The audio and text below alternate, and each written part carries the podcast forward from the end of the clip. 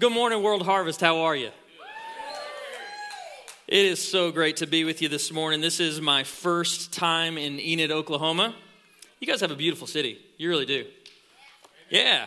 No, I mean that. Um, and uh, I'm just really excited to be here. My name is Jory Buckinaw.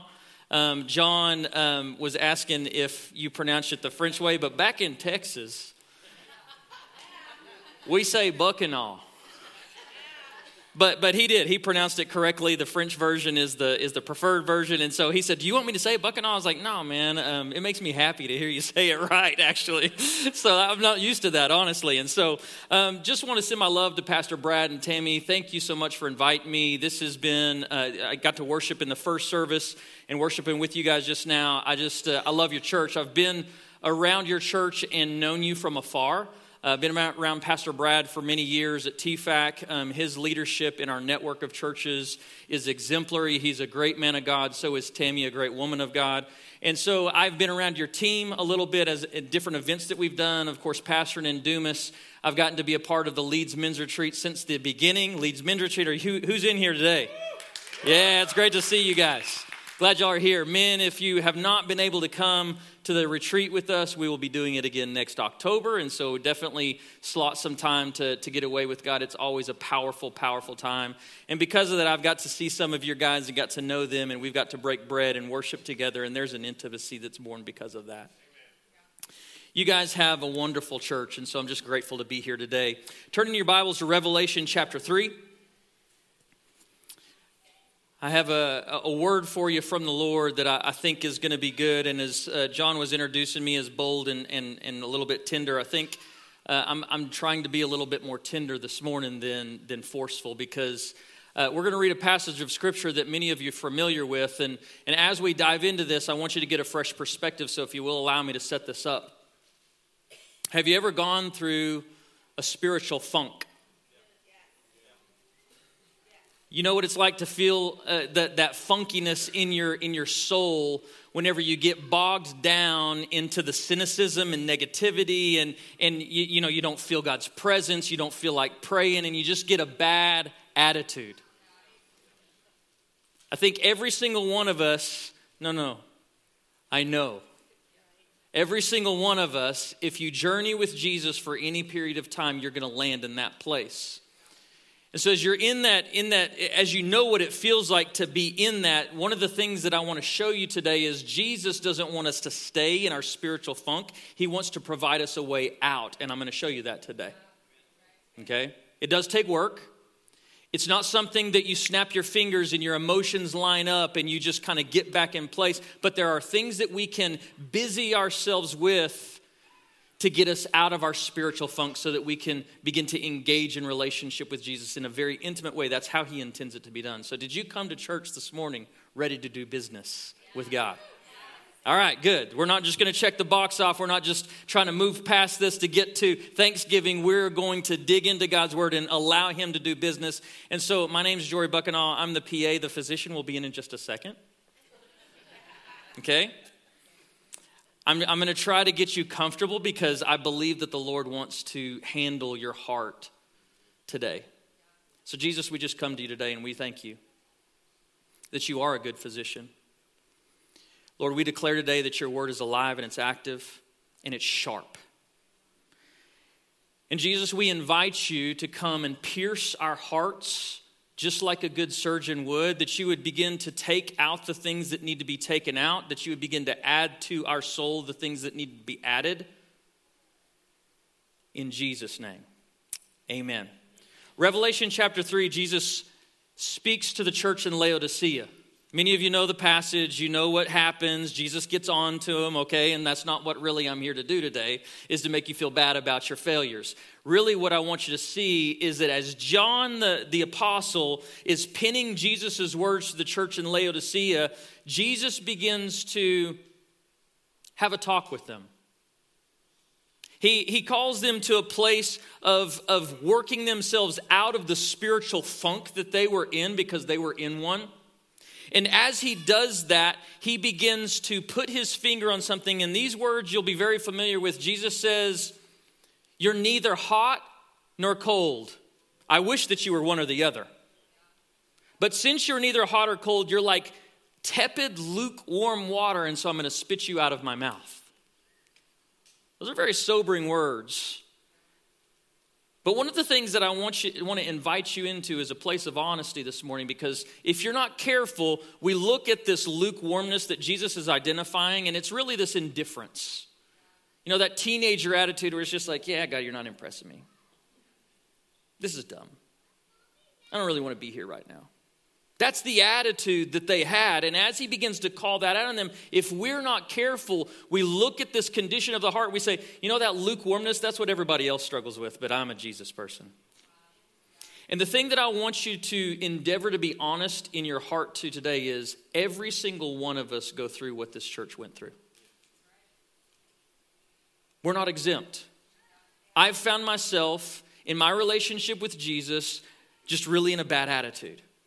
I've found myself from time to time in a place where I am in a spiritual funk, and not only do I identify, I, I definitely have the bad attitude, but I don't really care if I get rid of it or not. Have you ever been there? And so, as we look at this, I want you to see this with a fresh perspective because Jesus isn't coming today to slap you in the face, to shame you, to rub your nose in your mistakes. Really, what Jesus is coming to do to have a conversation. So, in order to gain a fresh perspective, I want you to imagine with me, if you would, in your mind's eye, imagine a family gathering, a family gathering that you enjoy. How about that? a family gathering where there's laughter, there's fun, there's food, there's all the things, right? You're around the people that you love and you know that they love you. Perhaps they're friends, really good friends. And in that environment, these people know you the best. And you're probably like me, I can be around some family members, and if I'm off, they can pick up on it pretty quick. As a matter of fact, I can remember a time whenever I was a teenager and I was going through a really hard time. I, was, I grew up in the church, but I was kind of a prodigal kid and I ran off and did my own thing for many years and caused myself a lot of pain. And I can remember I went through the proverbial your mom and dad went out of town and I had the party at my house with the beer cans and all the things. And what always happens whenever teenagers do that? Hey, by the way, pay attention right now, teenagers.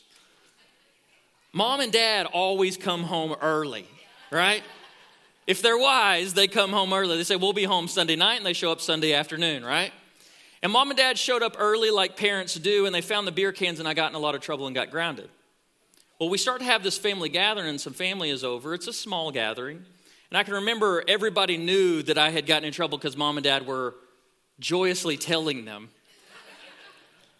and so I went outside to shoot some hoops and just kind of get away from everybody and really avoid everybody because I was embarrassed and I was ashamed.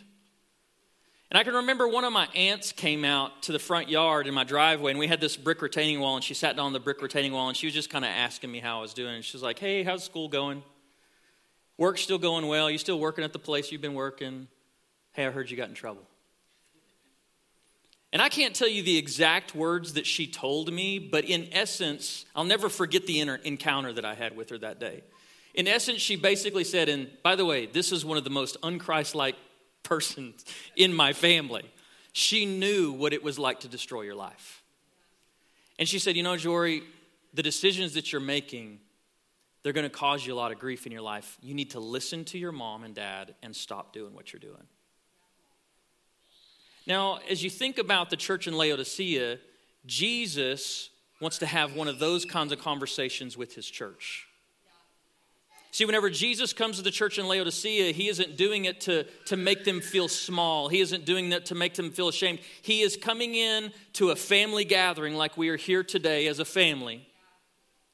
And he's coming alongside them to have a conversation and say, hey, you seem a little off. You seem like you're in a spiritual funk.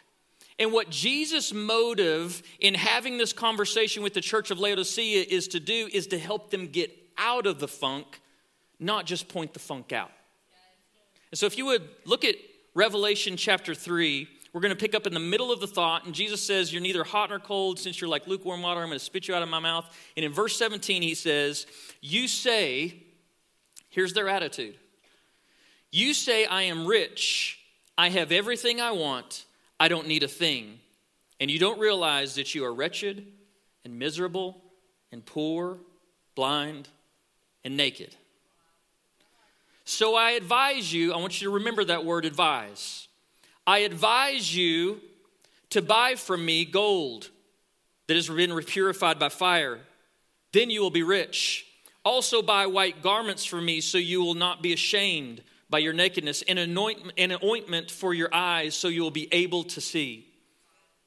There's two words that I want you to see in this passage and draw your attention to. The first is to advise. You ever seen that Facebook feature where you can get recommendations from somebody on restaurants that they've been to? You go into a new city and it's like, hey, I've never been to Austin, Texas before. Anybody know some good places? And people can just recommend different places to go.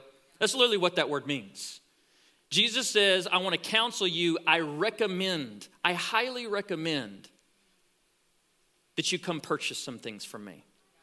The second word that I want you to see is the word buy. The word buy literally means to purchase, to, to engage in commerce with somebody. It means to do business with me.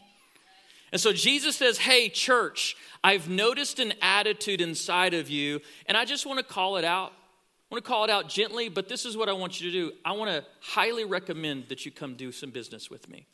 Now, as I've looked at this passage over the years, the thing that has caused me um, to scratch my head is it's like, okay, I'm supposed to buy gold refined in fire. I'm supposed to buy white garments. I'm supposed to buy some, some, some medicine for my eyes so that I can see again. But the thing that I want to zero in on this morning is Jesus says, purchase these from me. What currency are we supposed to use in order to buy those great things? I want to get healed, I want to be clothed, and I want to be wealthy. And so, what is it that Jesus wants me to purchase? And what I want to do this morning is I want to suggest to you three different commodities that every single person in this room has in their possession today. That Jesus wants to exchange with you. He wants to do commerce with you. And what you have in your hands, listen, these three commodities, if you keep them in your hands, they will be destructive in your life. That's how good this deal is. Jesus says, Hey, I have something very valuable that I want to do business with you in. And if you will take this stuff that's actually dangerous in your life and you will give it to me, I'm going to give you gold refined in fire. So, the first one of these commodities that really is the currency of the kingdom is your pain. Jesus said, I counsel you to buy from me gold refined in fire. Then, this is the promise, you will be rich. I don't know if you know this or not, but whenever you decide to follow Jesus, you automatically engage in warfare. You will, in this world, you will have trouble, but take heart. Don't need to get scared. Don't need to get into an anxiety cycle because he's overcome the world right? And so there is this reality that whenever you decide to follow Jesus, there are moments in your journey whenever you're going to go through difficulties. And the promise that Jesus makes to his followers is you will be rewarded every single time. Let me show you this in scripture. I want to read three passages to you just really quickly, and I want to point some things out. But Jesus said to his disciples from the beginning, this is the Sermon on the Mount, Matthew chapter 5. He says, God blesses you when people mock you and persecute you and lie about you and say all sorts of evil things against you because you are my followers. Be happy about it. Some of your translations will say rejoice. That word in the Greek literally means to jump up and down for joy because somebody lied about you, because somebody mocked you, because somebody persecuted you. He says, be happy about it. Be very glad. Why? For great reward awaits you in heaven. And remember, the ancient prophets were persecuted in the same way. See, every time we go through a moment of trouble and pain for Jesus, there's a reward that we are going to incur because of it. You can bank on it every single time.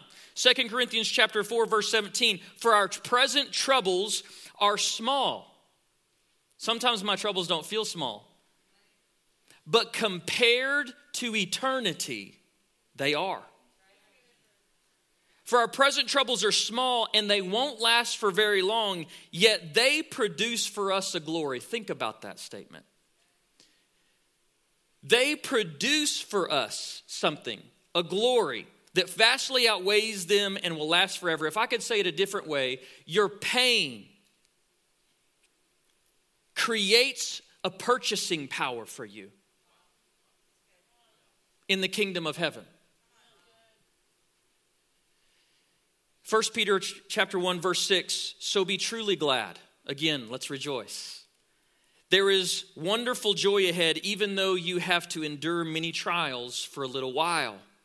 These trials will show that your faith is genuine is being tested as fire tests and purifies gold though, our, though your faith is far more precious than mere gold so when your faith remains strong through many trials it will bring you much praise and glory and honor on the day when Jesus Christ is revealed to the whole world. Here's what Jesus is trying to unpack for the church in Laodicea. I want you to come purchase gold refined in the fire from me, and the thing that I want you to put in my hands is your pain. All too often, whenever we go through difficulties and pain and sorrow, we hang on to that stuff. It, we're we're, we're going to be okay. We're going to work our way through it. And what Jesus is saying is no, no, no, no, no you don't even realize that that method of dealing with your pain actually will land you into a spiritual funk. If you don't want to be in that funk anymore, then Jesus says, Come, bring your pain to me, and I will give you gold that has been refined in the fire. Now, I don't know what it looks like to be wealthy in the kingdom of heaven, but I do know what it looks like to be wealthy here. Right? Whenever I was in junior high, my mom and dad did this thing with me, and I had a bedtime. Y'all have a bedtime? It's, it's a godly thing as parents. I just want to tell you put your kids to bed early, and you'll have a life. And so my mom and dad, I got to the age where they thought, hey, you know, maybe Jory needs to be able to stay up a little bit later. And so they allowed me to establish my own bedtime when I thought I was hot stuff. And so I stayed up past the local news and got to watch Johnny Carson. And if you made it through Johnny Carson and I got real adventurous and kind of stayed up a little bit later, you got to watch The Fall Guy, which was way better than MacGyver in my book. You made it past The Fall Guy, you got to watch reruns of Bonanza. Come on, somebody. If you got past Bonanza, then you got to sit back and watch the lifestyles of the rich and famous. Champagne wishes and caviar dreams, baby. On the show, you got to see yachts and mansions and cars and all the things. And so, you and I, because of the world that we live in, it's the context, you've seen somebody who's wealthy. Maybe you are wealthy. We know what it looks like to be wealthy according to the terms of this world, but what Jesus is talking about far surpasses anything that you've seen in the earth realm. What Jesus is saying is hey, the pain that you're going through, is actually generating for you an eternal wealth. Rejoice. See, I, I think sometimes the funk that I'm in spiritually is because I have the wrong perspective. I start looking at the pain that I'm walking through and I start accusing Jesus and I start hating my brothers and sisters and I start I start building up this negative emotion and this negative perspective and it just kind of cycles into to something that, that, that I can't get out of on my own. And what Jesus is trying to do with this church is give them a way out. Let's look at the second commodity that Jesus wants us to use. And he says, Come buy from me white garments, and you will not be ashamed of your nakedness. And the thing that Jesus wants you to exchange with him is your sin. I want to remind you these commodities that we're talking about, this currency of the kingdom, every single person in this room has these in your possession. You don't have to go looking for them. All of us have pain. Maybe there's different levels of that pain during different seasons of your life. All of us have sin. And what Jesus is saying is, I don't want you to hang on to your pain. I don't want you to hide your sin from me. You remember Adam and Eve? This is how we operate with our sin. Adam and Eve in the garden, God told them, He said, You can eat from any of the trees here. All of it's open to you except that one. Just don't eat from this one tree, the knowledge of the, the tree of the knowledge of good and evil. Because in the day that you eat from that tree, you will surely die. And so the serpent comes along and he begins to tempt Eve to do what God told her not to do. And he said, Did God say that you're going to die if you eat from that? She's like, Yeah. He said, you're going to die. He said, No, you're not going to die. Here's what's really going to happen. The day that you eat from that tree, you're going to know things like God knows things. See, God, He doesn't want you to do it because if you eat from it, you will become like God. And so it says in Genesis chapter 3 that Eve looked at the fruit and seeing that it was desirable for food, it looked good to eat, and that it was also desirable for the attainment of knowledge, took it and ate, and then gave some to Adam. He didn't complain about it, and he ate it. And it says in the very next verse in Genesis chapter 3 at that moment, their eyes were opened and they suddenly felt shame shame at their nakedness. So they sewed fig leaves together to cover themselves. Now, shame for the very first time was entered into the human consciousness. They saw themselves and saw themselves as inadequate. They had fallen from glory. And in seeing their state, what, the, what Adam and Eve began to do, the very next thing after they sewed these fig leaves together was they hid themselves from God. See, if you're not careful, all of us in this room have sin issues. If you're not careful, the way that you will deal with your sin is to hide your sin from Jesus. Now, I want to remind you of something. These words that Jesus is speaking to the church in Laodicea, he's not so much speaking to the world, he's speaking to us. He's talking to the church. See, with the day that you believed in Jesus, your sin was forgiven, past, present, and future. But you know as well as I knew that you messed up yesterday. You're probably going to mess up again tomorrow. I'm in the same boat as you are. I'm getting better at walking with Jesus every single day, and I am endeavoring to get free from the entanglement of sin as hard as I can. But you and I, we still mess up from time to time. And whenever we mess up, if we begin to go back to the old way of dealing with our sin by hiding it from Jesus, we land in a spiritual funk. And so, what I want to encourage you to do today is there's a way to deal with your sin with Jesus. You might as well start talking to him about your sin issues. He already knows. He will not reject you. He saw you in your sin before he went to the cross and he chose to do it. He wanted to do it. He was passionately pursuing the solution to your sin and my sin. And so, why is it that I get in this state of mind where I'm like, oh man, I messed up again, and so I got to try to hide this from Jesus? The first thing that I should do is run to the Lord to get to the place where I allow that, that shame to hit my conscience, but instead of hiding from God, I run to God. See, there is one way to deal with your sin, and that is to bring it to Jesus. Romans chapter 3, this is the gospel in its purest sense. How is it that you can stand before God with white garments, clean, right with God? Says in verse 21 But now God has shown us a way to be made right with Him without keeping the requirements of the law. I want you to let that hit you a little bit because that's good news. The way that you get right with God is not by following the rules. See, that's why the gospel that the apostles were walking around preaching, that's why it was scandalous. They were preaching a gospel of grace through faith.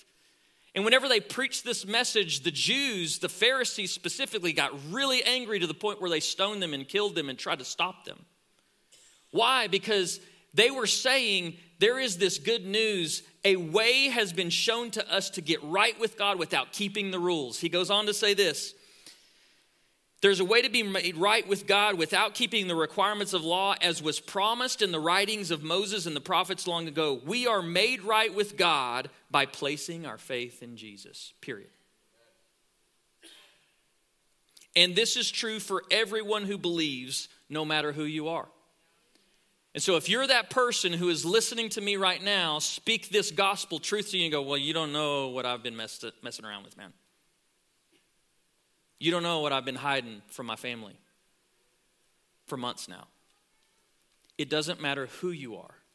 This is the way that you get right with God. Is that you stand in a place of faith, you bring your sin to Jesus, you confess with your mouth that He is Lord of your life and you're going to do it His way, right? You believe in your heart that God raised Him from the dead and you will be saved. That's it. You hiding your sin from Jesus will get you nowhere. All it will actually do for you in your life is land you in a spiritual funk. Look at the third one. Jesus said, I want you to buy from me ointment for your eyes. Here's the promise you will be able to see. The commodity that I believe Jesus wants you to use to exchange with Him and get this medicine so that you'll be able to see is your pride.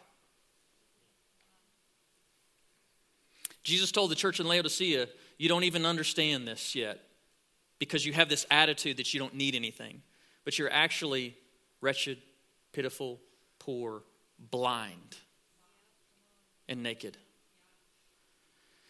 You are blind is a criticism that Jesus used actually pretty frequently throughout the Gospels. He was the one that came to, to open the eyes of the blind, and he literally did that physically with those who were blind. But he came to solve a spiritual blindness that plagued the nation of Israel. Jesus confronted spiritual blindness regularly. As a matter of fact, he would tell his disciples, hey, whenever you get around the religious leaders, the Pharisees, be careful. A little bit of leaven goes through the whole lump. And he began to talk about, he began to teach his disciples on how to engage with the religious leaders of his day. And he said, they are blind guides. He said, they're like two blind men, one blind man leading another. What's that going to do? It's going to lead you into the ditch. And so he had taught his disciples about spiritual blindness, and the Pharisees exemplified what it meant to not be able to see spiritually. And the reason that they couldn't see is because they were proud. Their spiritual works had worked something on their behalf that they were proud of themselves, and it became the self righteousness that kept them from seeing their own condition that they were wretched, pitiful, poor, blind, and naked. Every single one of us has a need for Jesus, and they couldn't even see it. As a matter of fact, in Matthew chapter 23, I want to read you a passage. Jesus, this was kind of the crescendo of, his, of him confronting the broken religious system of his day. In Matthew chapter 23, it was the last week that Jesus was alive, and it says that he went to Jerusalem and he was daily in the temple teaching. And his disciples would gather and they would hear his lessons, and all these other people would gather. There was a gob of people in Jerusalem that week because it was Passover.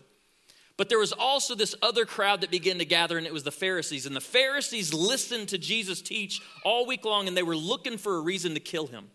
And in Matthew chapter 3, Jesus publicly rebukes and confronts the Pharisees, and he turns to his disciples and he says, Listen, if you want to be great in the kingdom, don't do it like the Pharisees. Literally, they're standing right there.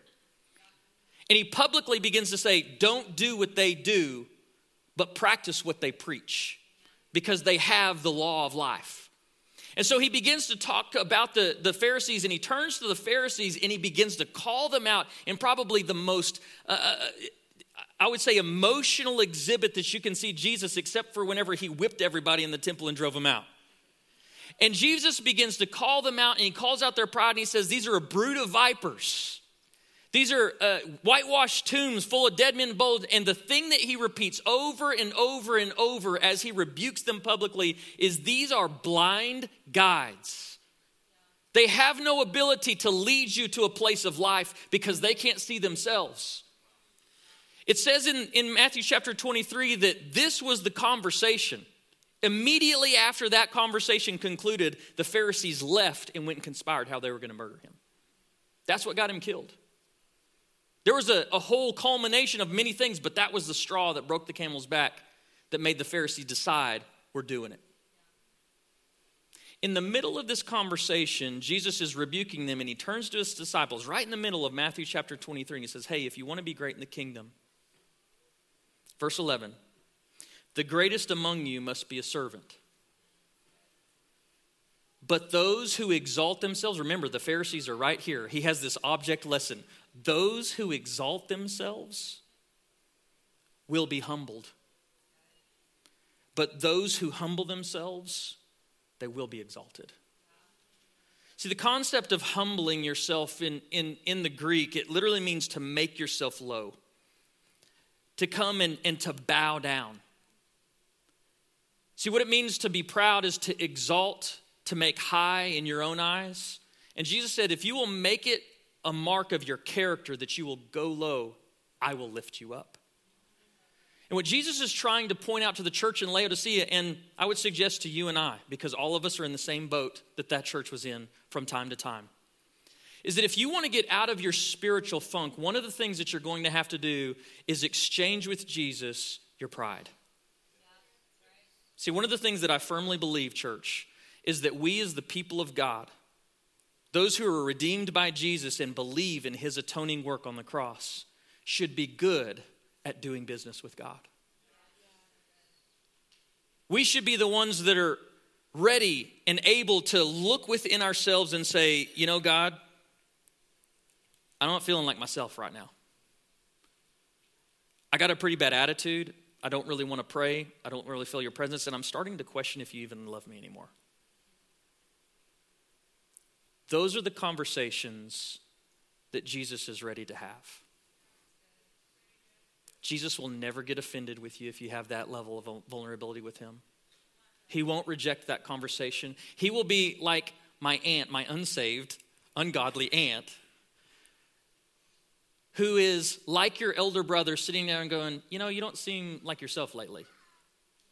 He already sees it. He's not going to reject you because you're struggling. And what he is imploring his people to do is hey, come do business with me. If you will just give me your pain, if you will just begin to give me your sin, if you will sacrifice your pride, one of the things that will happen is I will give you everything that you need to be wealthy in the kingdom, to be clothed and right with God, and to be able to see and become aware. You know, blindness is one of those things that I'm, I'm quite familiar with. My son is blind. He, uh, he was born premature. And because he was on a ventilator at the very early stages of his life, it put a lot of pressure on his eyeballs. And so, whenever he was in the NICU, he actually had one of his retinas detached and the other one was starting to tear. And so, we did several laser surgeries. And um, one of his eyes, he actually lost his retina in the NICU at birth, or whenever he was a newborn. Um, they did laser surgeries on his good eye, and we were able to keep that good until he was about probably 10, 11 years old. And then we started noticing whenever I would tell him, hey, go, go, go to your bedroom, and he would crawl. Go to your bedroom, and uh, I'll get you ready for bed. He would kind of wander around the house and get lost. And I'm going, something's, something's off. Something's going on with Coy. So we took him to the doctor, and sure enough, that on his good eye, his retina detached. And and so he struggled since that, uh, that time in his life until now with being blind. And this is the thing I can tell you about blind people they never know when they have a milk mustache. they don't know whenever their hair's out of place. If their socks are mismatched, they couldn't tell you. And one of the things that you will see as a hallmark of somebody who's a proud person is they are some of the most unaware people on the face of the planet. And that's what Jesus is trying to point out to the church. Don't be that guy. You say to me, I'm rich, I don't need anything, I'm good. And what Jesus is saying is, hey, church, you still need me. You still need an encounter with me. You still need my presence. You still need my grace. You still need me to intervene and bring miracles in your life to move heaven and earth because you only have about that much strength, but I have all of it. You still need me. There's this place that God wants us to get to where we're vulnerable and we open our heart and say, God, you want me to do business with you? Okay, I'll do business with you. What do you want? And this is what He wants He wants your pain. He wants you to get to a place where you bring Him his, your sin and He wants you to lay down your pride. John, if you'll go ahead and come on up and church, if you would stand with me this morning. I'm going to give you an opportunity to engage with God and do, do a little business. And I want to read you a passage of scripture because as Jesus is talking to the church in Laodicea and he tells them, This is your, the condition of your heart, you're in the spiritual funk, here's the way out of it, he gives them a promise. And I want to read you this promise, it's really powerful. Revelation chapter 3, verse 18, this is, or verse 19, this is where he concludes. He says, I correct and I discipline everyone that I love. The reason he's having the conversation is because it's motivated by love. So be diligent and turn from your indifference. Look, I stand at the door and knock. If, you're, if you hear my voice and open the door, I will come in and we will share a meal together. See, one of the things that Jesus wants more than anything else is intimate communion with you. And communion is bigger than a cup and a little piece of bread. Communion is friendship, it's intimacy, it's nearness. And Jesus wants to get to a place in his relationship with you where you are close. If you're here today and you're in a spiritual funk and you're in that place where it's like, man, I just don't feel near to God, Jesus is trying to give you a way out of that. He wants to stir the waters of your heart to get you to a place where you are in this family gathering and you can sit at the table and you can look each other eye to eye and just exchange love. Yes, you have sin. I would endeavor to say, yes, you have pride. Yes, you have this, this thing inside of you that hurts because of some of the stuff that you're going through, but none of that disqualifies you from nearness to Jesus. It's whenever we begin to hide and hang on to and become entrenched in our pride that we begin to set ourselves up in a spiritual funk. So, what I want to do, I want to invite our altar ministry team to come down front. And I want to pray for you, but man, if you need prayer today, lay down your pride. Engage with somebody and ask, This, I really need to reconnect with the Lord. This is your opportunity. So, if you would bow your head, and if you're here today and you are in a spiritual funk, I want to ask you to raise your hand because I want to pray for you specifically. Be bold, don't be ashamed. Like I said, this is something that every single one of us goes through from time to time.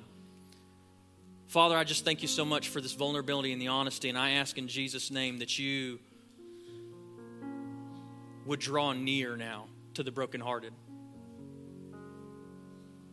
Jesus, we declare that you are the Lamb of God who takes away the sin of the world. You are the one who, who walked the face of the earth. You healed the lame. You gave sight to the blind. And those people who are here today, God, who are in that spiritual funk, who are stuck, God, they don't feel your presence, there's a bad attitude, all the things. Lord, would you draw near to them right now? Would you show them your love? Would you show them your grace? And would you show them your mercy in the moment that they need you the most? And I ask that in Jesus' name. Amen.